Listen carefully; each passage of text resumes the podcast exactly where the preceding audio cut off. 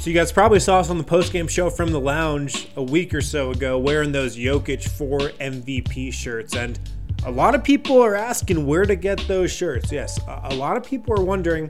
You can get them at jokicformvp.com, and all proceeds go towards the Colorado Hawks, who actually put these shirts into the universe and are behind this movement. JokicForMVP.com is the website. Like I said, you can get a super high quality shirt, but you can also support the Colorado Hawks when you buy one of those shirts. And if you don't know about the Colorado Hawks, it's a non-profit organization helping athletes from all over Colorado achieve their dreams of playing sports at the next level and earning scholarships. Uh, they produce high-level athletes in boys and girls basketball and soccer. And most importantly, this is an affordable program that has never turned an athlete away due to cost. So get one of those Jokic for MVP shirts at jokicformvp.com. Super high quality, super comfortable, and you can also help the Colorado Hawks out by doing so.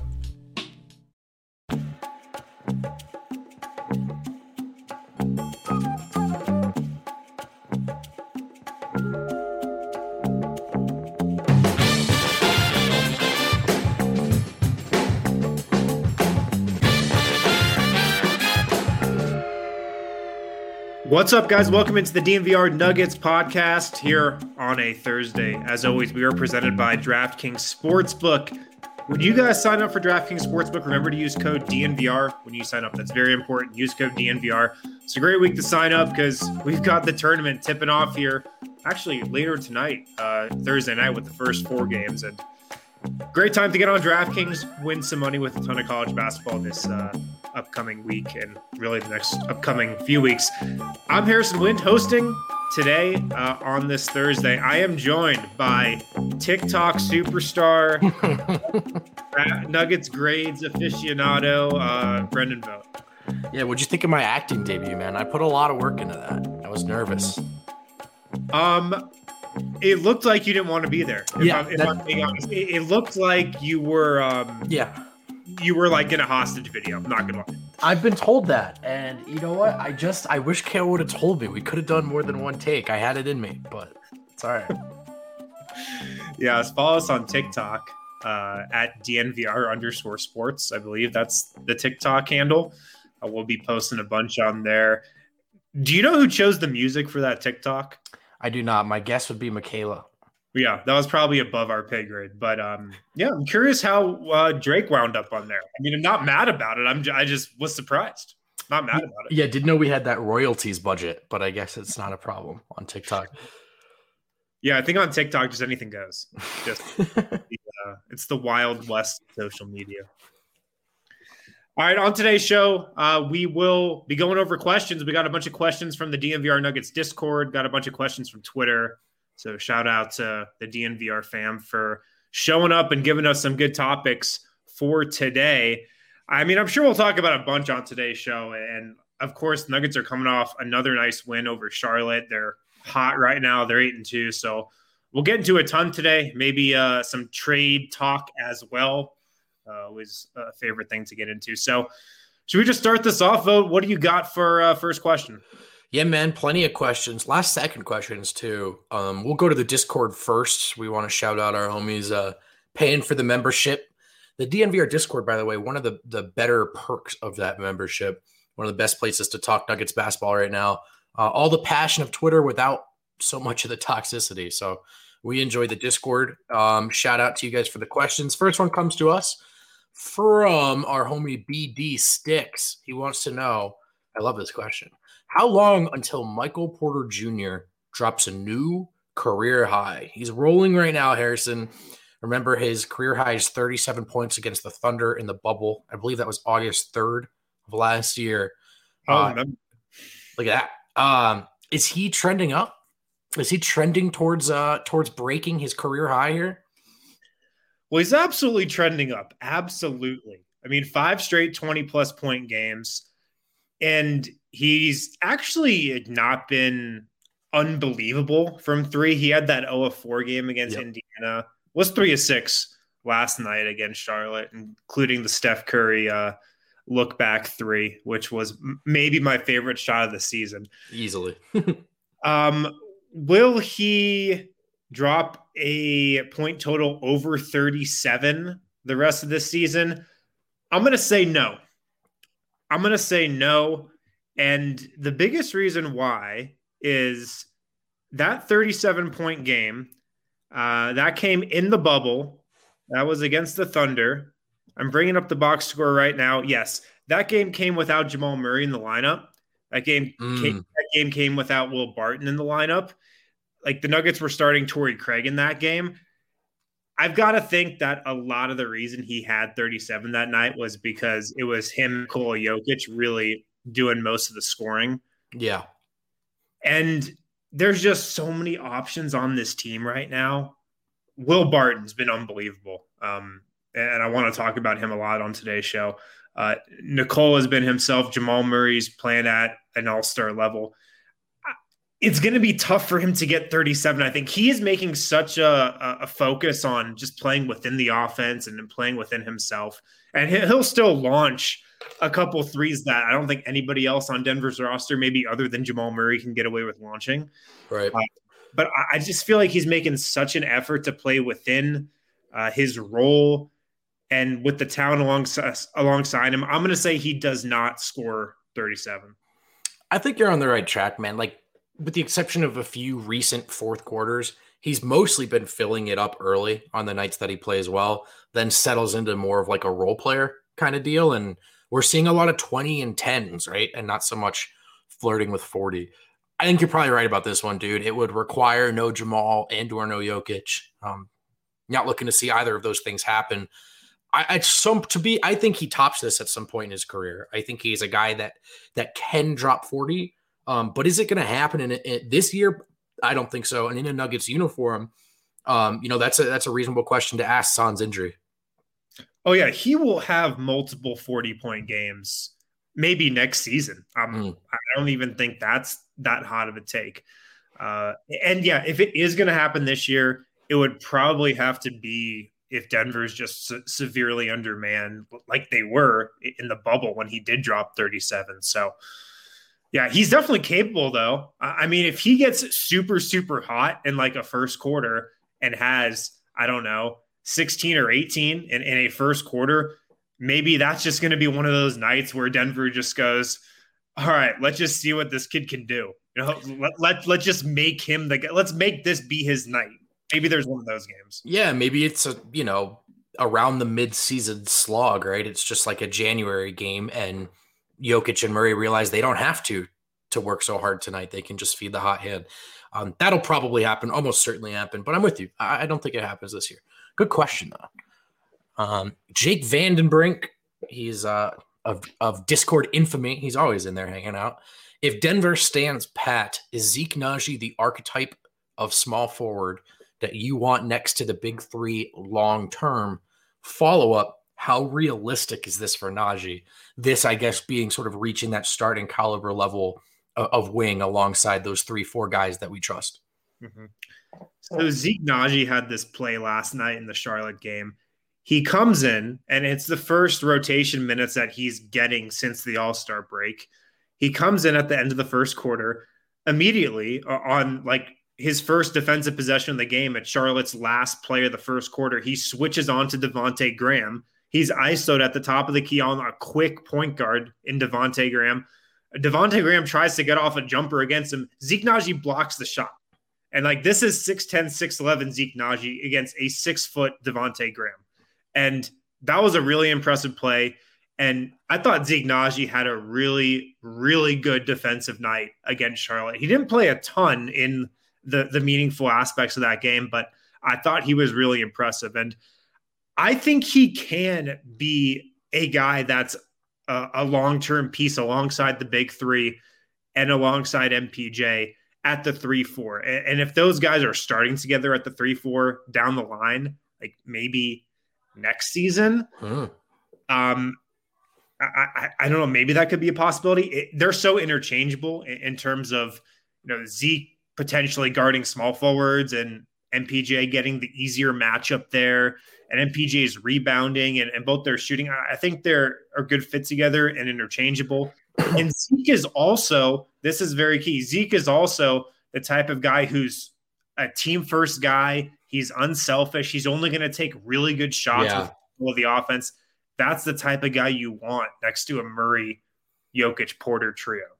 And he's not going to dribble at all if he doesn't have to. I mean, it's it's it's shooting, rebounding, or passing. Um, I would say that he can get there. I don't know how realistic it is, in my opinion, to view him as a starting wing. Um, but can he play there in spurts? You know, three four hybrid alongside some of those guys, 15, 20 minutes. Yeah, I think he can get there. Uh, he moves his feet so well. You know, obviously, this is a guy who in college is just a traditional big all the way. You know, center, power forward size. Um, he's not as dynamic an athlete as like, you know, we've talked about Aaron Gordon, Jerami Grant, right, who was just here in Denver. That, that you know, it's not quite the same thing, but he moves his feet really well, and I think that this is a guy who's going to be able uh, to guard threes and fours and and and some fives really well for most of his career. Yeah, uh, I've I've been impressed. Just this is going to sound weird with his body. Mm. For a rookie, I mean, he's got a, a pretty nice NBA build. And I, I think that's credit to the things we've heard about him. He's just an incredible, incredibly hard worker who, who just lives in the gym and is just all about getting better. Um, so yeah, I, I think he can be that guy. I mean, just looking at the potential starting power forward next season, um, the three power forwards that Denver plays the most right now, Paul Millsap, JaMychal Green, and Michael Porter Jr. is kind of the, the the X factor there. Like, I don't know. I would not be shocked if it's MPJ and Zeke Nnaji mm. with maybe a JaMychal Green coming off the bench at backup four next season. Like, that could happen. I don't know if it's more than 50% likely, sure. but I think like that could happen. He's also like a, a controllable you know, an affordable option. Like if you're looking for a long term fifth guy alongside the three, you know, right now, kind of the four, the way Barton's playing, um, you know, that guy has to be someone you can keep around. You just saw Jerami Grant leave after that rental trade, which was great. Someone you can pay, and as you hit on, someone you can trust to stay contained to their role. This is something Zeke can do. I just wonder if this is a, you know, more of like the default path we couldn't get that wing, and so we'll fall back on Zeke. That, that's sort of maybe how I view it for now. Yeah, and potentially the answer to the next question is going to knock uh, knock that possibility out. But uh, we should probably move on to that. Well, then let's move on. Young Tubbs wants to know better fit Harrison Wind, Harrison Barnes, or Aaron Gordon with the Denver Nuggets. Mm, I love this question. I think it's Aaron Gordon and I'm really, really uh, opening up to the potential of Aaron Gordon mm. coming to Denver. I'm really starting to like it. Defensively, I, I think he can be really good at the four uh, for the Nuggets. In a lot of way, uh, in a lot of the ways that you know Jerami Grant and Zeke Nnaji are also good fits next next to MPJ in that front court uh, at the three four.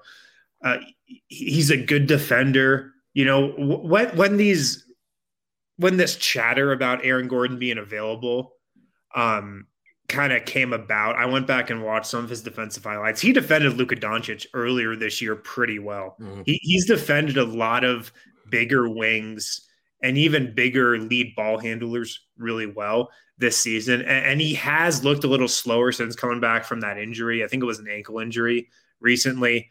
Um, but he's a good defender. Just for like that alone, um, my pick is Aaron Gordon. I like Harrison Barnes' offense more than Gordon, but based on his defense, I think Gordon's a better fit. Yeah, I actually kind of look at this as maybe like a safer, bigger swing kind of split. Um, I you know, Barnes is a guy that has been just a sort of quieter rotation piece on winning teams. You know, you sort of know what you're going to get. Uh, whereas with Gordon, there are question marks about like what kind of player does he want to be in Denver? How does he view himself and, and all that stuff?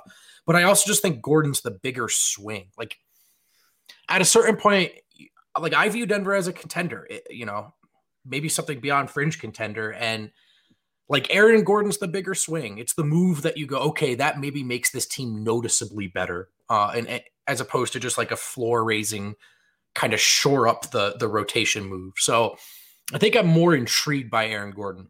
Um, but it's a good question. It's a good question. Yeah, it's it's fascinating because like the Aaron Gordon chatter, I think that's very real. I mean, I've heard he's definitely available. I'd be pretty shocked if he wasn't traded before the deadline, but there's a lot of interest. I, I think the Nuggets are interested. I really do. I think they'll try to get him. It might just come down to how big of a package the Magic are asking in return. Right. Right. Uh, so, yeah, I like Gordon. I really do. I think he would make the Nuggets a better team. What you hit on, though, is, is the big thing with him, in my opinion. He's 25 years old. His name still has a lot of cachet around the league just because he was such an exciting player like throughout his career.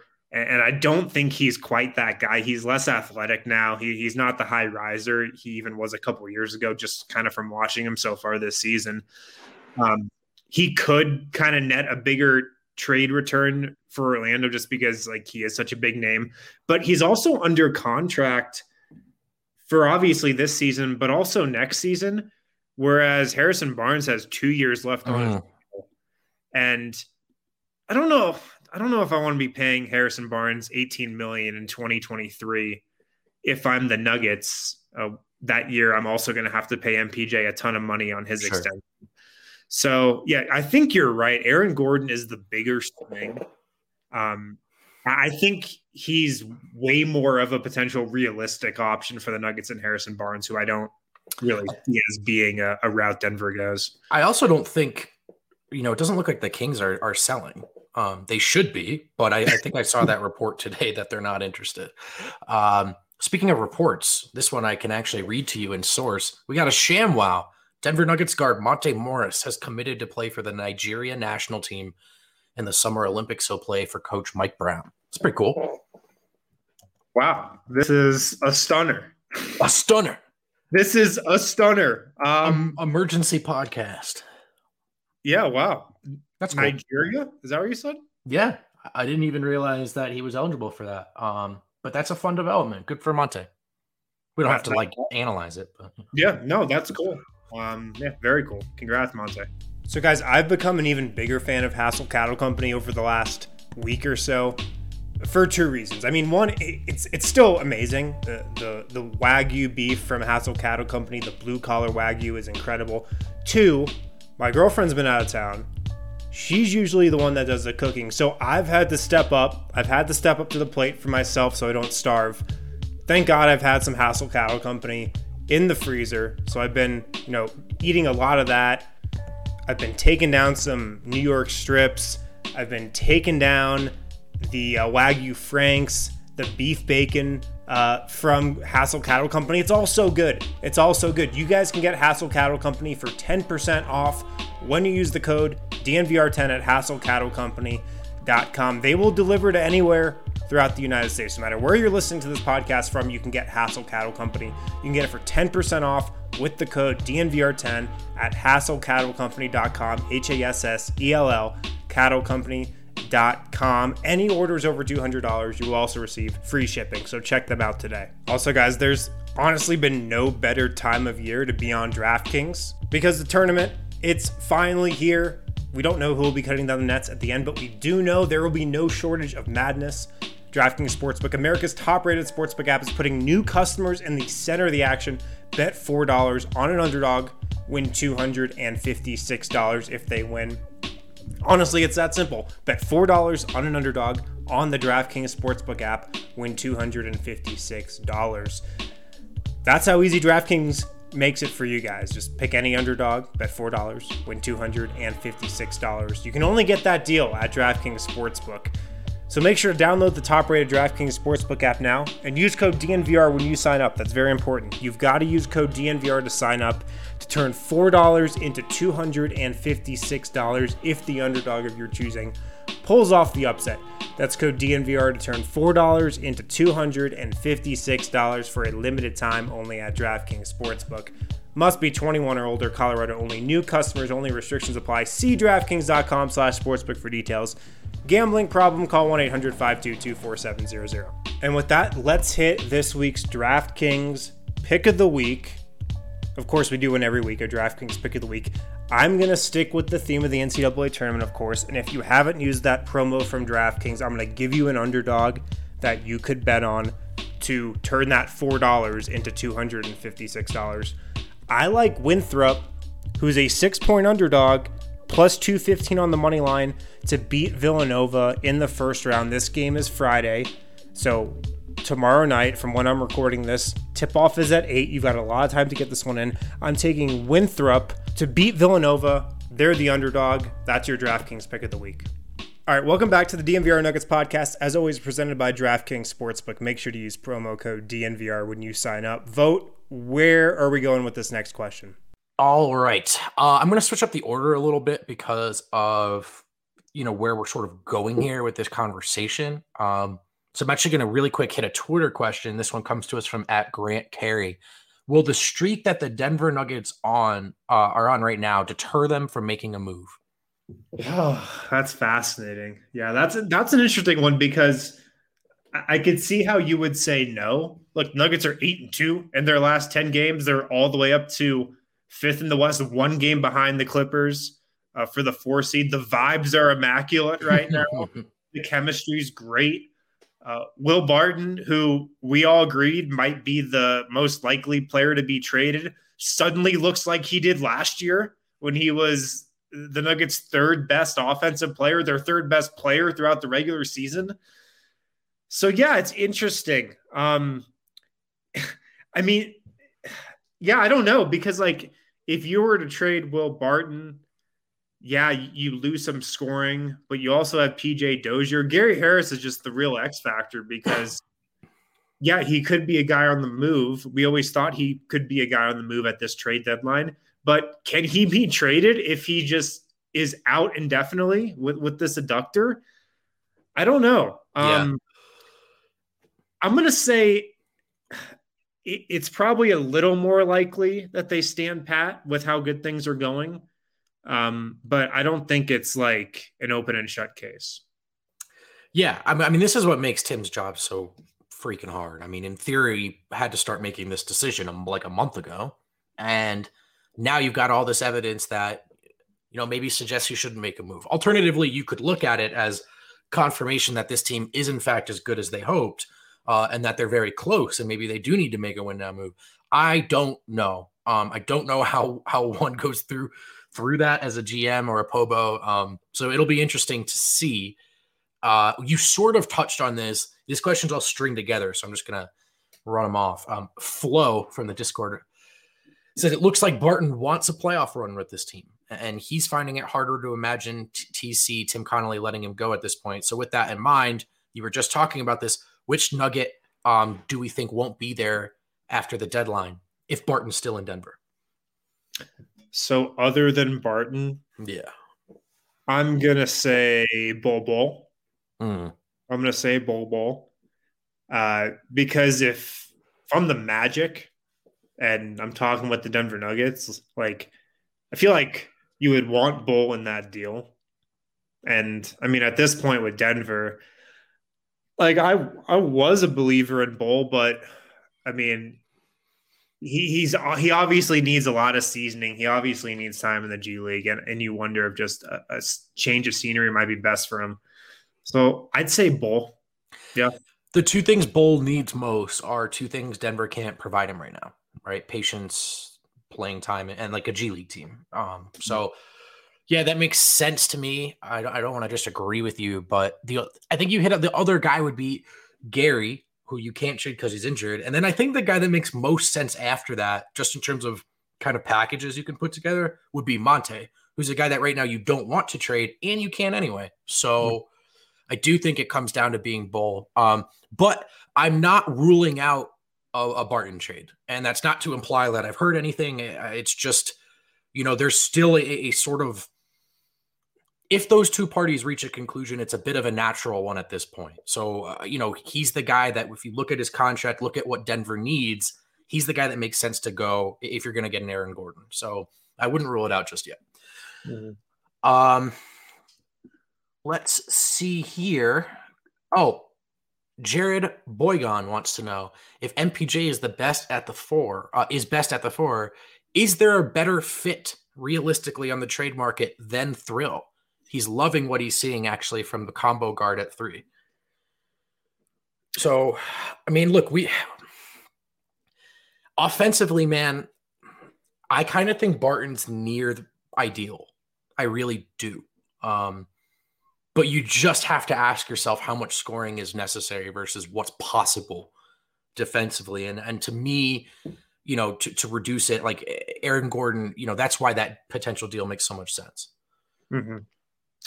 Yeah, man, Barton's been incredible. Um, I, I wrote about this for today on the DNVR.com, just kind of looking back at a little bit uh, of his rehab in Miami when he was outside the bubble while the Nuggets are making that playoff run and how much that was killing him. And his kind of uh, positive play and his uh, the momentum he's got right now, I think it's by design. Because mm. what what I have heard uh, from people close to Barton is that like he was rehabbing, you know, throughout the entire playoff run, throughout the entire off season, kind of with the thought in mind that the season was going to start in January or February. Mm-hmm. And remember, because that, if you remember, like we all thought the season was going to get pushed to like February. And then all of a sudden they're like, nope, we're starting so we can play Christmas. And so Barton's rehab was cut short. And so, from what I've heard, the first half of the season for him was like his preseason. Mm. He was ramping up, he was finding out what his body could do. Because a lot of people don't know how injured this guy was. Like, he had to relearn how to jump and land without causing strain on his knees and legs. Like, he had to relearn a lot of this stuff, like basic athletic movement. So, I think a lot of the first half of his season was just seeing what his body could do, trying to get through it not injured. And from what I've been told, now he's really ramping it up. And now we're kind of seeing the Barton who, of last season. Sure. He was the third best player. And I agree, like this guy, from an offensive standpoint, yeah, he can get a little shot happy at times. Um, like I think we saw the other night. What, what did he start? Like five of five from the field and then was five of 10. Yeah. Yeah. By the end of the third or something like that. Yeah. Well, those things can happen, but a lot of people like don't know that Barton's shooting 40% this year, a career high. He's the third best shooter percentage wise on the Nuggets. Uh, or I think he's actually fourth behind uh, JaMychal Green, Michael Porter, and uh, Nikola and he's a playmaker too. He can break right. the defense down off the dribble. He can find guys. He's a really smart player. So I'm with you in that respect. And an underrated rebounder too. You know, like unfortunately, because of that timeline you just laid out, he didn't have a lot of runway to show this. But I think now that there's pep back in his step offensively, you're seeing a bit of a recommitment on the defensive end. I don't think he'll ever be confused for a plus defender there. But you know, effort is half the battle sometimes, and and you're sort of seeing him at least at least in that arena, effort. He's showing up in ways he hadn't because I think he's enjoying himself again. Um, mm-hmm. But it's still it's just such a short runway for Tim to look at that and say, "Do I trust this?" You know, in the postseason, or can we be better? And I always say this, man, but I, I, I really don't envy that gig, especially this time of year. Yeah, no, for sure. He's the type of guy Barton is defensively who gets up for certain matchups Mm. If the Nuggets are playing Paul George, you better expect Will Barton to bring it defensively that game. He, he's a guy who who will get up for certain matchups against certain guys. Uh, but like I was saying a couple minutes ago, he's a smart player. He's a very high IQ player, uh, even though he's not talked about that way. And that applies to his defense too, I think. I also think like you know what people want is the best of both worlds at a fourth option. And at a certain point you just have to be realistic about why it's so difficult to excel in that role and why so few players do. Like the three four shots you really wish barton wouldn't take a game i think that comes from the same thing in spot inside of him that inspires him to score those 20 points they that they needed right from another guy if their stars didn't have it. Like a lot of teams fourth guy is far too timid. So it's a difficult thing to navigate. Um don't don't take the good for granted would be my would be my conclusion um Miroslav says we keep talking about Denver's inability to match up with teams in the playoffs, but which teams are well suited to guard Denver's star trio? That's a great question. It's a great question. It's not the Clippers.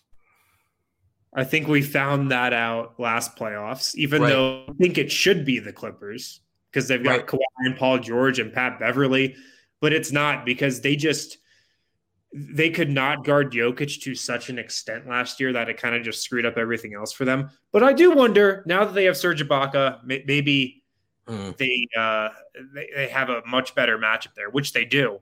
So actually, maybe it is the Clippers. Um, other than the Clippers, uh, the Lakers are just a good defensive team. Yep, that's what I was going to say.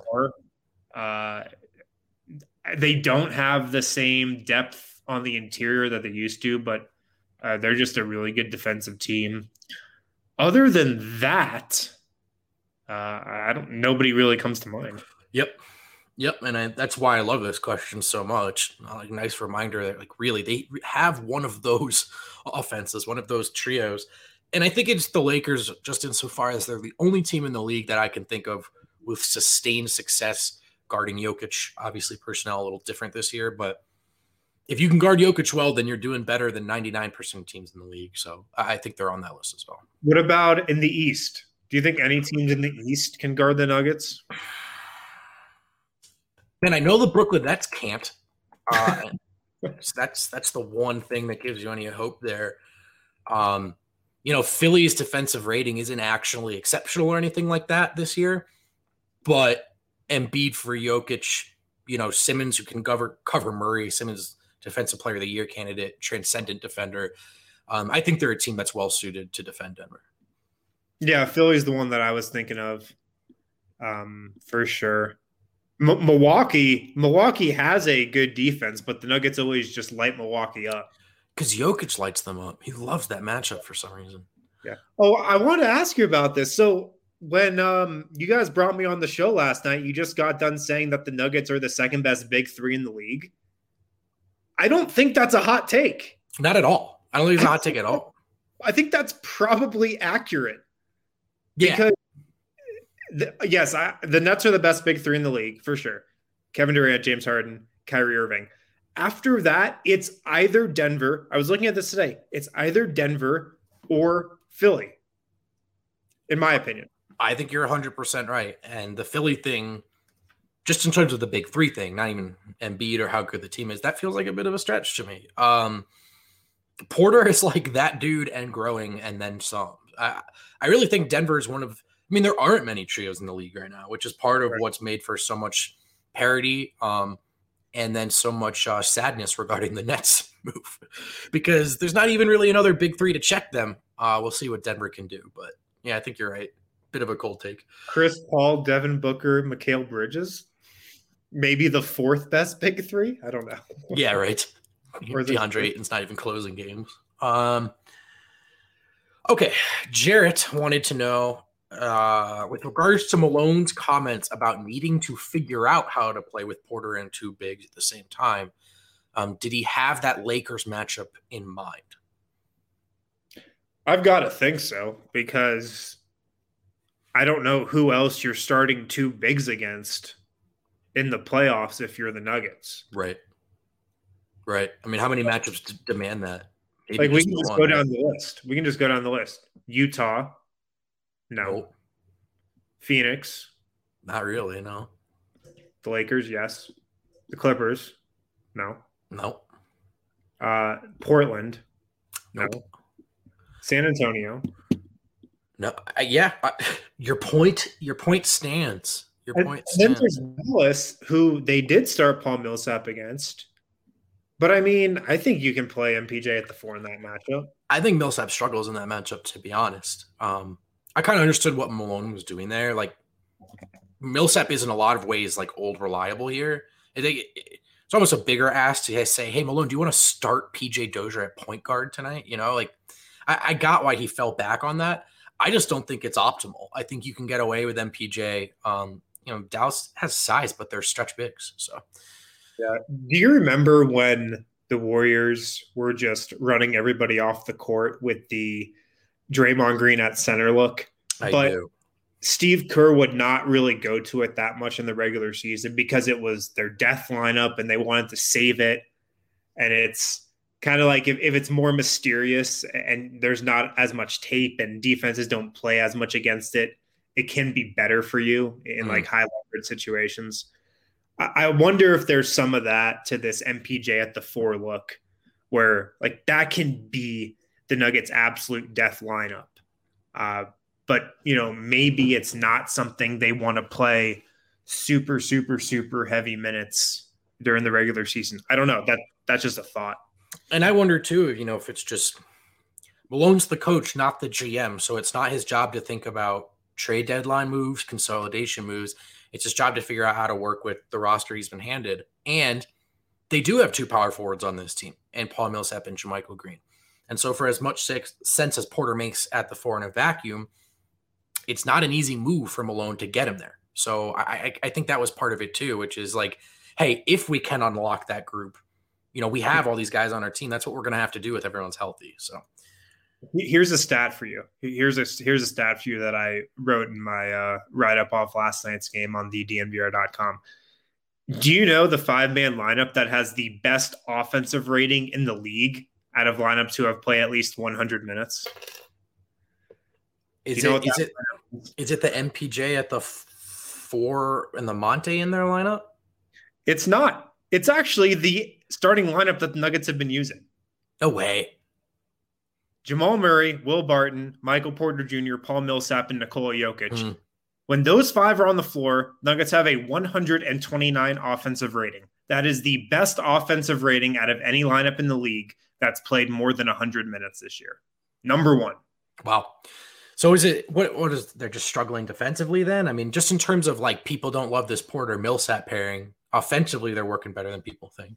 Yeah, defensively, they're not good. Uh, that, that lineup has a 111.6 defensive rating. Okay. and that gives you question because it you think it should be better defensively because Paul Millsap is in there, right? Right, like it, it should be better, but the Porter, Jokic, Millsap three man trio is not good defensively in terms of their defensive rating, and, and you wonder why that is. Okay, well let's let's stay on that thought because Jerry had a follow up. Um, you know, was there anything sustainable from that Charlotte game? Because defensively, obviously offensively it worked. Defensively, Porter looked great guarding Hayward. Millsap looked comfortable. Um, was that just Denver had a game, they blew someone out, or did that instill any confidence in you in, in terms of this group going forward? the defense is is something I'm really monitoring right now. I mean, they've held 10 straight opponents to under 50% shooting from the field. Like that's that, that's a pretty uh eye-popping stat, I think, considering where this defense has been for a lot of the year. I mean, on the season, they're all the way up to the 13th best defense in the league. Mhm. And, this is a defense that started out at the very, very bottom. So they've been gradually tracking up all season. Um, so I think that's big. Offensively, it was just more the same. Um, right. Nuggets have been the best offense. I think it's over the last eight games. They're all the way up to number two in offensive rating, um, which I mean, I'm not surprised about. This is an incredible offense, an unstoppable offense. When Will Barton and Michael Porter Jr. are playing like this, You actually No- don't have a chance. no defense has a prayer in stopping this. yeah offense.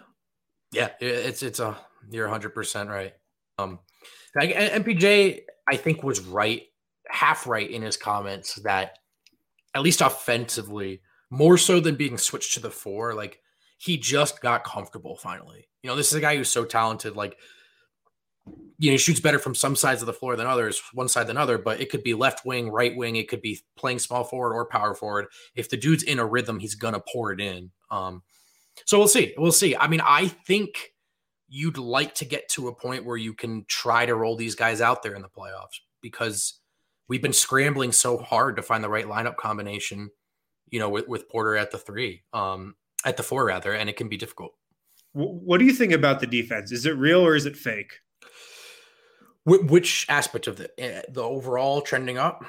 Yeah, I mean, if you look at the last, let's see, 10 games here, uh, Nuggets are the eighth best defense in the league.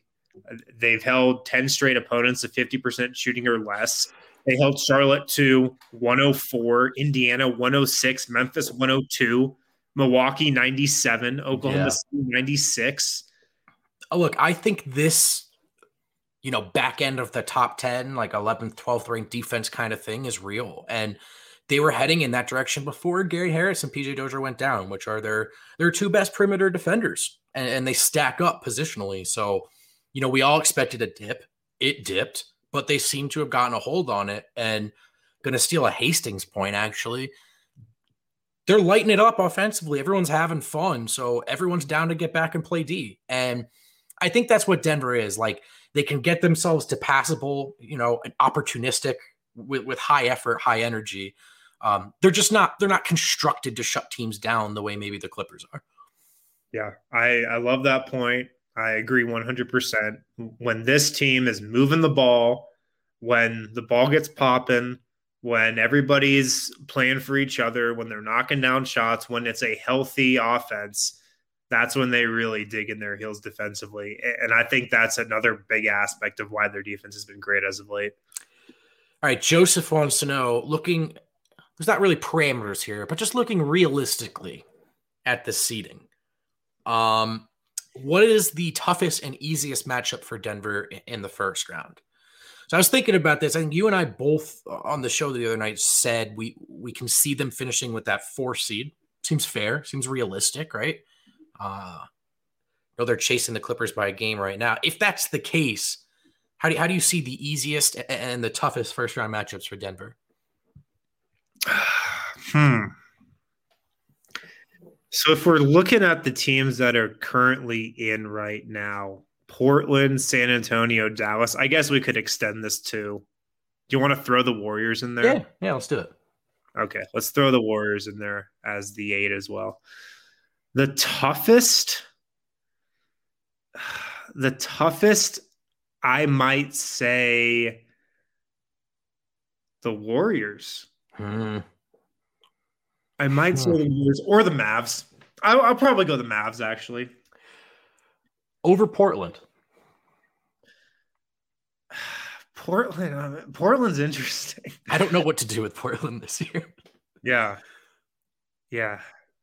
I mean, they're all these teams like you. You're picking the Nuggets in five or six, I think. Yeah like the Warriors, the Mavs, and Portland. I think you're picking the Nuggets in five or six in all three of those series. Yeah. But they all have something that makes you worry. I think you're right. Uh, I think you're right. It could be Portland, though. I mean, it really could be Portland. Nuggets have played well against Damian Lillard in the playoffs before with really similar personnel uh, to to what they have now in, in terms of just guarding Lillard. Yeah, it just feels like like they're ready for that matchup mentally. Like when they play Portland, they play them well. You know, since that series, since Game Seven. Whereas like Dallas, I just don't feel like they match up well with Dallas. You know, even though I think Denver's a considerably better team, I'm always holding my breath in the, in those games. Yeah, no, for sure. Um, for sure if the Nuggets were matched up with Portland again, that would be a, a really nice like coming of age series if they just smash the Blazers in the first Full round circle five games. Well, that's I mean, I've wondered like, what if they went? Yeah, if they could get Portland in the first round and then like Utah in the second somehow, that'd be incredible. that'd be so cool. No, I mean the Nuggets can get the four. I even think they can climb to to the two or three if we're being wow. honest. It, the the Lakers they're five and five in their last ten. Anthony Davis doesn't seem like he's coming back anytime soon. The Nuggets, the Nuggets, Brendan, ha- have an absolute cakewalk of a schedule. Let me let me read off their their schedule here over the next couple weeks. Versus Chicago at home, versus New Orleans at home, at Orlando, at Toronto, at New Orleans. Those are their next five games. All five of those teams are under 500.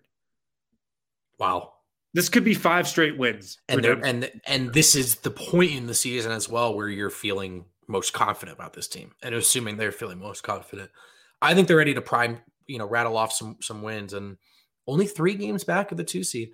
Who's most likely to, to drop out, Harrison, like, are the Suns going to hang on to a top three seed out west? Suns are good. Suns are really good. They've got a nice regular season formula here. Um, do. I'm going to say the Lakers or the Clippers. Yeah, I I I think that they have a chance to catch both. Four feels more realistic for now. Eventually, the Lakers are going to get AD back. Like it does feel like, you know, they're way more beatable than they actually are right now. Um, but we'll see. We'll see. If you guys haven't checked out Gabi Insurance, you need to hit them up at gabi.com slash DNVR. Would you like to save an extra $961 per year? Would you like to just have that $961 in your pocket. That's how much Gabi customers save per year on average car and home insurance. So, what they do is they pretty much take the pain out of shopping for insurance by giving you an apples to apples comparison of your current coverage with 40 of the top insurance providers like Progressive, Nationwide, and Travelers. All you have to do is link your current insurance account on Gabi.com, and what they'll do, they'll run your numbers with all these insurance companies. They'll tell you where you can be saving money. A bunch of us at DNVR are using Gabi.com. It's awesome. So, like I said, you're probably overpaying on car and home insurance. See how much Gabi can save you. It's totally free to check. Go to Gabi.com slash DNVR, G-A-B-I.com slash DNVR. They also don't sell your info, so you're not going to get blown up with insurance calls after checking them out. Gabi.com, G-A-B-I.com slash DNVR. Remember, G-A-B-I.com slash DNVR. Also, guys, buying a home can be a really, really stressful process. That's where Chevalier Mortgage comes in, though, uh, because Mike and Virginia Chevalier, they've been in the mortgage game for forever. They're OGs. They're the best at what they do. So, if you are dreading taking out a mortgage, buying your first house, hit up Mike and Virginia Chevalier. Uh, they're awesome at what they do. They're part of the DNVR fam. Uh, they're DNVR members. They read our shows. They're probably listening to this podcast right now. Visit them at dnvrmortgage.com. Enter to win a free DNVR shirt or hat of your choice when you do. Most importantly, get set up with a free consultation to discuss all of your options. Call Virginia 303 257 6578. Call Mike 970 412 2472. Visit them at dnvrmortgage.com. Michael Chevalier, NMLS number 1931006. Virginia Chevalier, NMLS number 1910631. Also, if you would like to never step foot in a doctor's office for the rest of your life, I know I don't, I have no desire to go to a doctor's office, check out Zoom Care. Uh, the one great thing we can take away from the pandemic is the ability to do more things from the comfort of your own home. So, what is video care? Video care is like a trip to Zoom Care just from your couch. You can see, hear, and chat with your doctor just like a traditional office visit.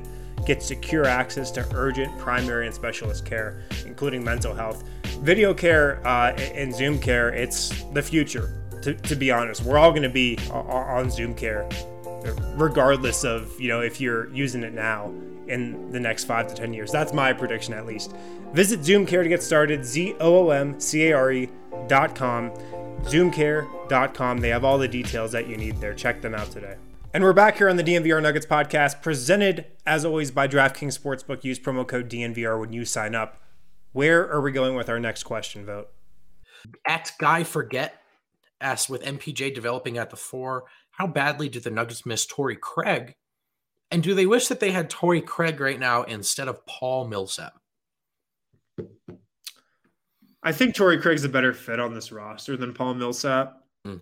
Um, but honestly, man, I don't think Torrey Craig's making a big difference on this team this year. I just don't. I'm with you. I I wish well for Craig, but like from the Nuggets perspective, I, I haven't missed him as much as other have others have this season. Still think he's more of a guard defender than like a true wing. Um, and then also it just it's really easy to forget, but we're, we're talking about this offense humming and, and how fun it's been.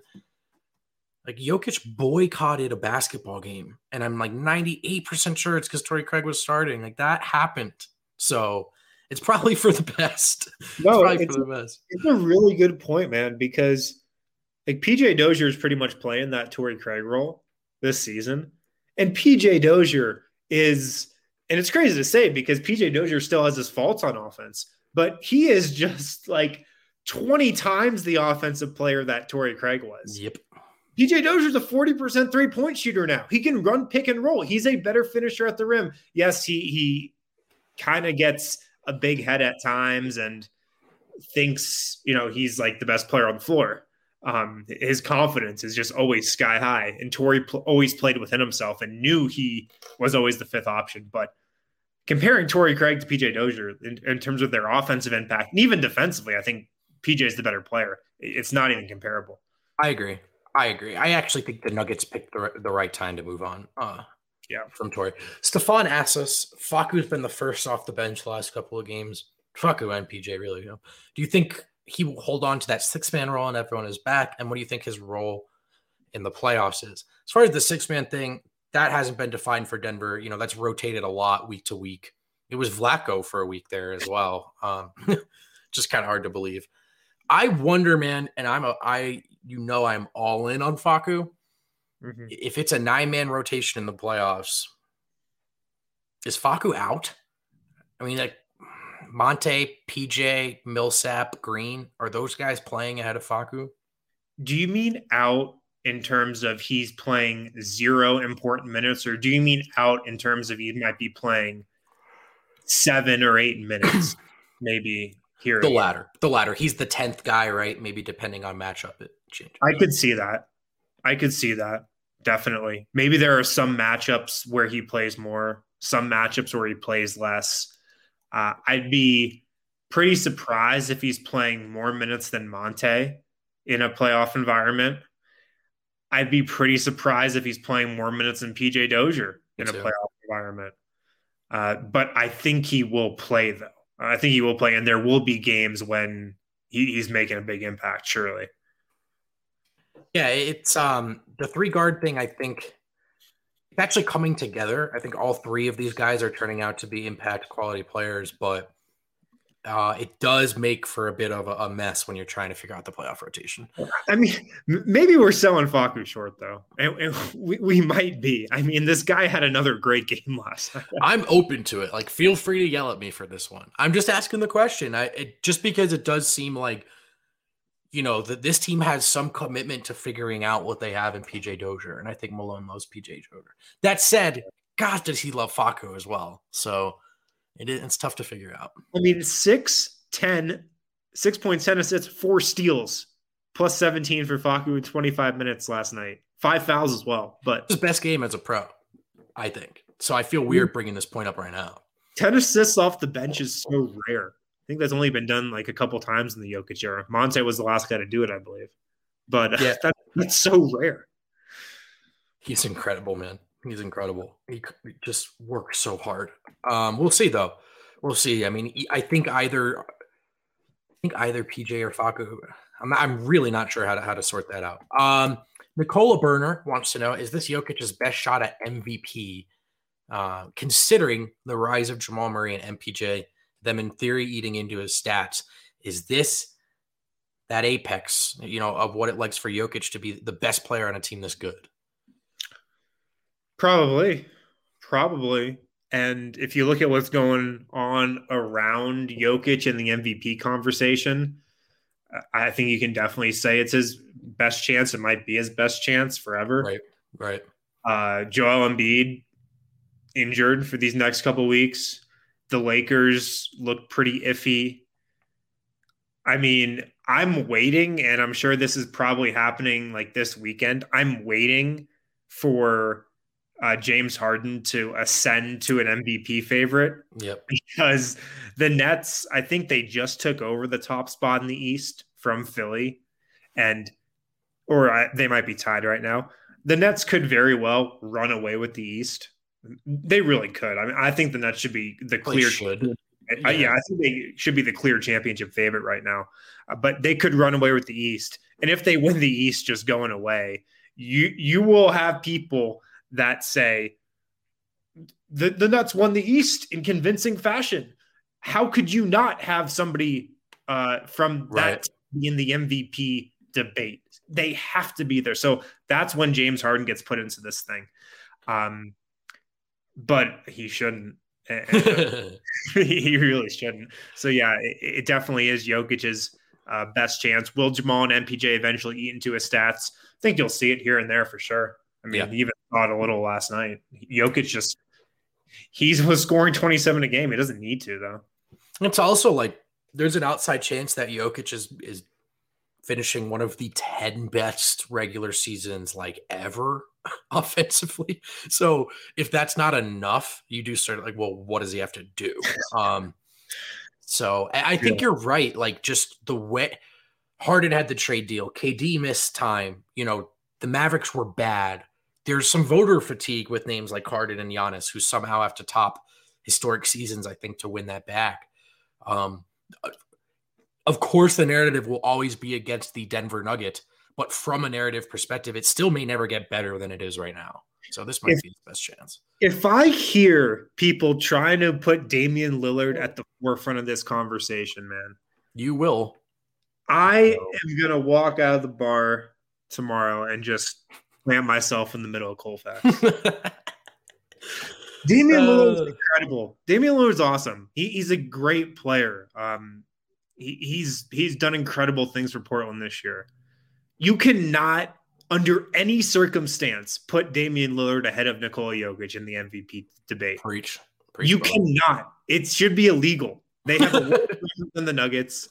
Like it, it should not be allowed. You should have your credential revoked if you even try to make that argument. It is fascinating, man, watching these goalposts move. Like, well, they just have to win some games. Now they're winning games. And it's like they don't they're not even bothering. They're just skipping to new names now. Like, yeah, but have you seen James Harden? What about Kawhi? Right. you guys are allowed to enjoy this, dude. I promise. Uh, I want to follow that up with another question that I think is a fun one and deserves a little conversation. At Tim Luca, what about most improved player consideration for Nikola Jokic? He's up seven points per game, three boards per game, one and a half assists, and the efficiency's up across the board. Don't think he's going to win this award, but is there an actual case to make for Jokic? Yeah, there's probably a case to make. it's like a good one, actually. yeah. Um, he probably has a better case. I don't know if he has a better case than Jerami Grant, but um, yeah, Jerami's probably got it you rarely see a superstar make this kind of leap though in just terms of raw counting stats. I mean, you don't see like LeBron never went from averaging 20 points to averaging 27 points the next season. It's usually a much steadier aggression. Unbelievable. Uh, it's like, can this guy score though? He's not much of a fine. Here's seven more points per game. Fine. Unbelievable. Yeah, he's not going to get that award. Um, especially because he's up for some cooler ones. But I agree with you, Tim Luca. He does deserve some consideration. It's it's actually a, a sneaky good resume for that for that award. Uh, Ray Hackshaw the third, sweet name by the way. He says, assuming no trades, as is tradition, do you think the team would be better served with Monte Morris or PJ Dozier in the starting lineup going forward? Hmm. So my, my first choice would probably be neither. It'd be a healthy Gary Harris, but that might not be a thing for, for, a while at least. Yeah. I mean, I don't know. Like maybe he'll be healthy by the playoffs. Uh, I assume he would, but I don't know. Uh, Monte or PJ? That's so tough. Um, I'm gonna go with Monte Morris. I agree.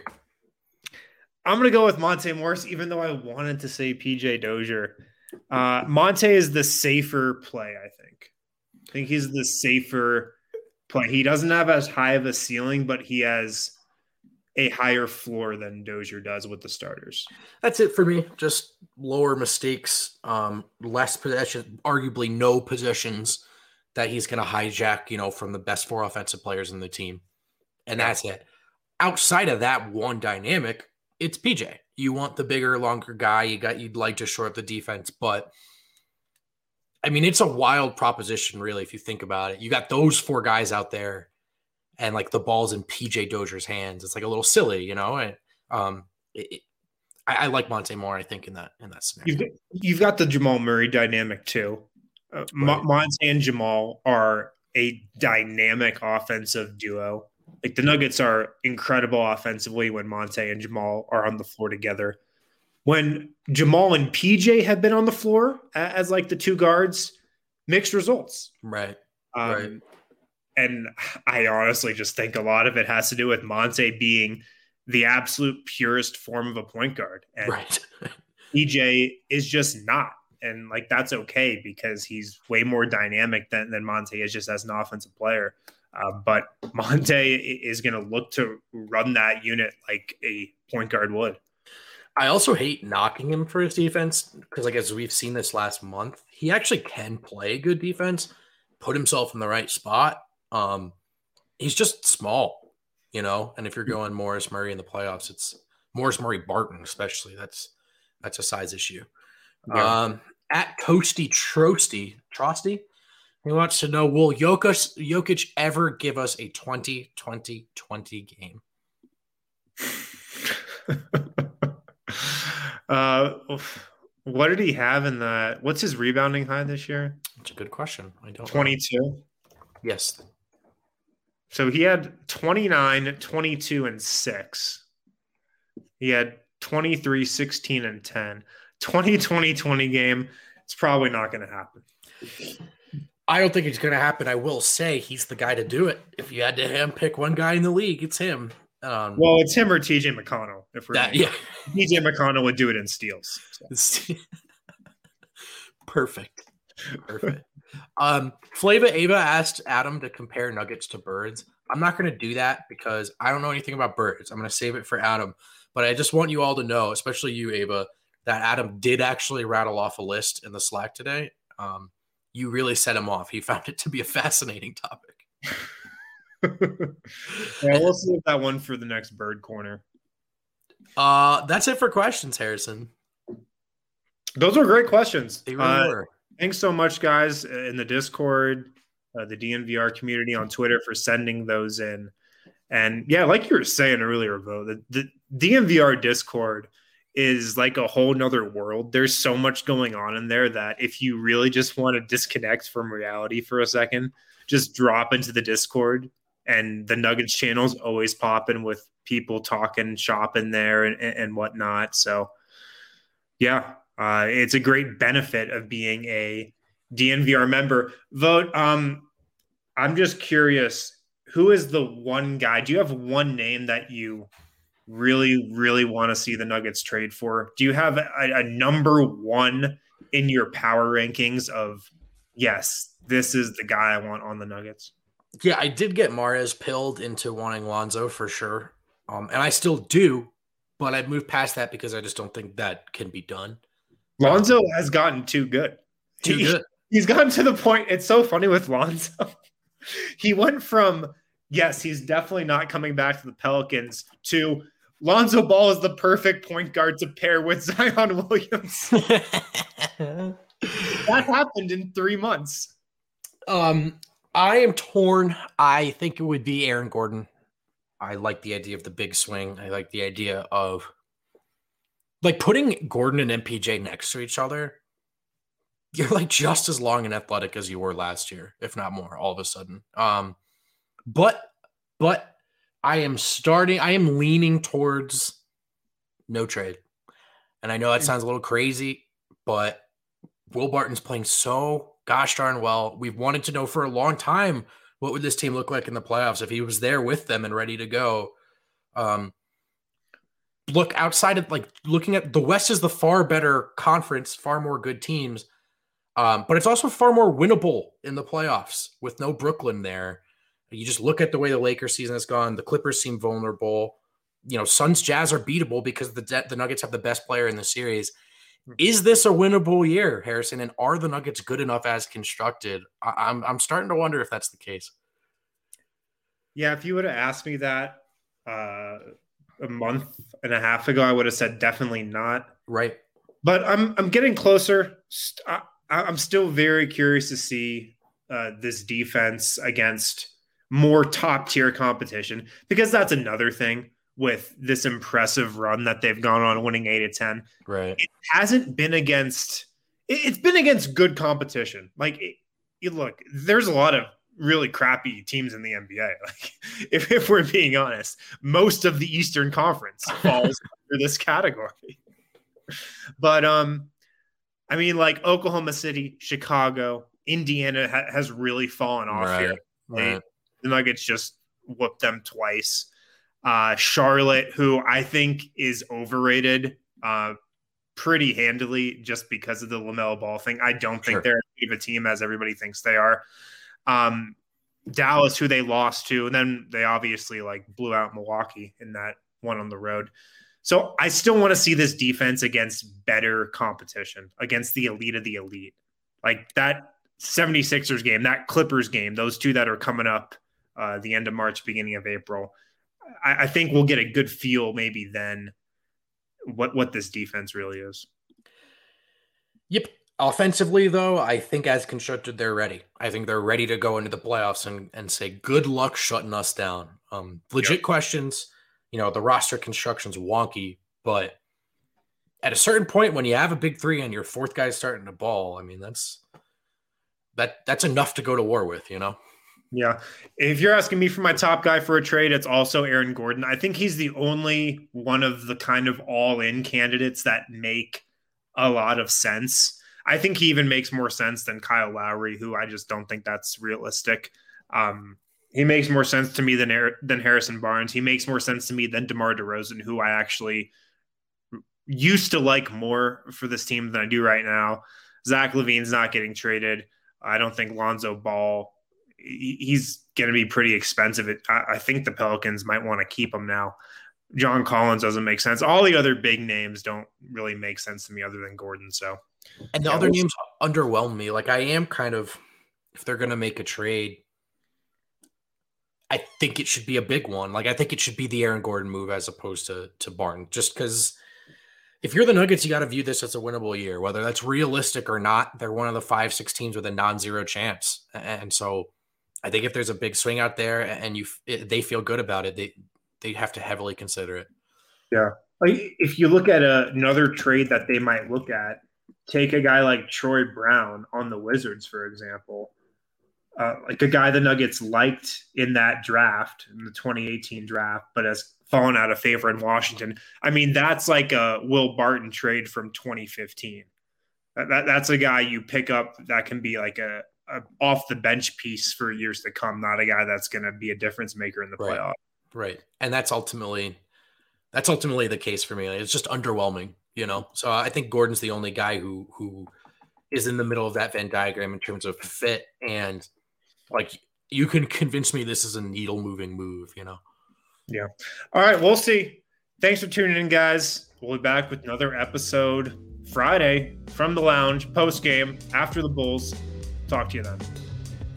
Guys, right now at StravaCraftCoffee.com, DNVR listeners can get 25% off their purchase. That's 25%. That's up from the usual 20% off that StravaCraft Coffee offers. You can get StravaCraft Coffee packed with CBD, and of course, CBD has been known to help cure long term migraines, back pain, arthritis, tons of other aches and pains that you might have. You can get it for 25% off when you use the code DNVR25. DNVR25. That's the code you got to use at StravaCraftCoffee.com. If you're in Denver, you want to stop by the DNVR bar, we have Strava Craft Cold Brew on tap. I mean, it's what gets us ready for the post game winners lounge every single night. So if you're in Denver or if you're elsewhere, you can check it out online at StravaCraftCoffee.com.